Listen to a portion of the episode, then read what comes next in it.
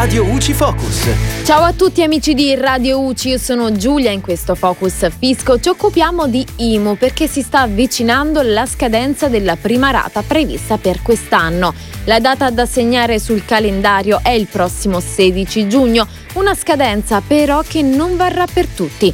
L'imposta municipale unica si calcola moltiplicando un'aliquota che varia da comune a comune per la base imponibile, cioè il valore dell'immobile. Questo primo pagamento è pari al 50% di quanto versato come IMU in tutto l'anno precedente, mentre il saldo e l'eventuale conguaglio seconda rata dovranno essere versati entro il 16 dicembre.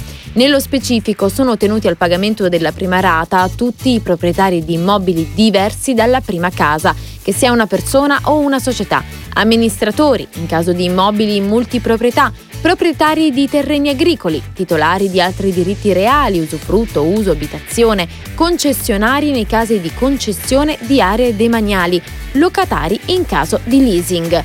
Sono invece esonerati dal pagamento i proprietari di prime case, gli immobili assegnati a un coniuge in caso di divorzio o separazione, le case non affittate appartenenti a membri delle forze dell'ordine che vivono altrove, le strutture assegnate da cooperative a proprietà indivisa, i terreni agricoli posseduti da coltivatori diretti e dagli imprenditori agricoli professionali che si trovano nelle cosiddette isole minori o in aree montane o di collina delimitate, le case e fabbricati appena costruiti, gli immobili delle imprese del settore dello spettacolo, ma solo se il proprietario dell'immobile è anche gestore dell'attività, e gli immobili nei comuni colpiti dai terremoti del 2012, Emilia-Romagna, Lombardia e Veneto. Da quest'anno inoltre c'è una novità per i pensionati residenti all'estero. Per loro infatti è prevista una riduzione dell'IMU del 37,5% se hanno una pensione maturata in regime di convenzione internazionale.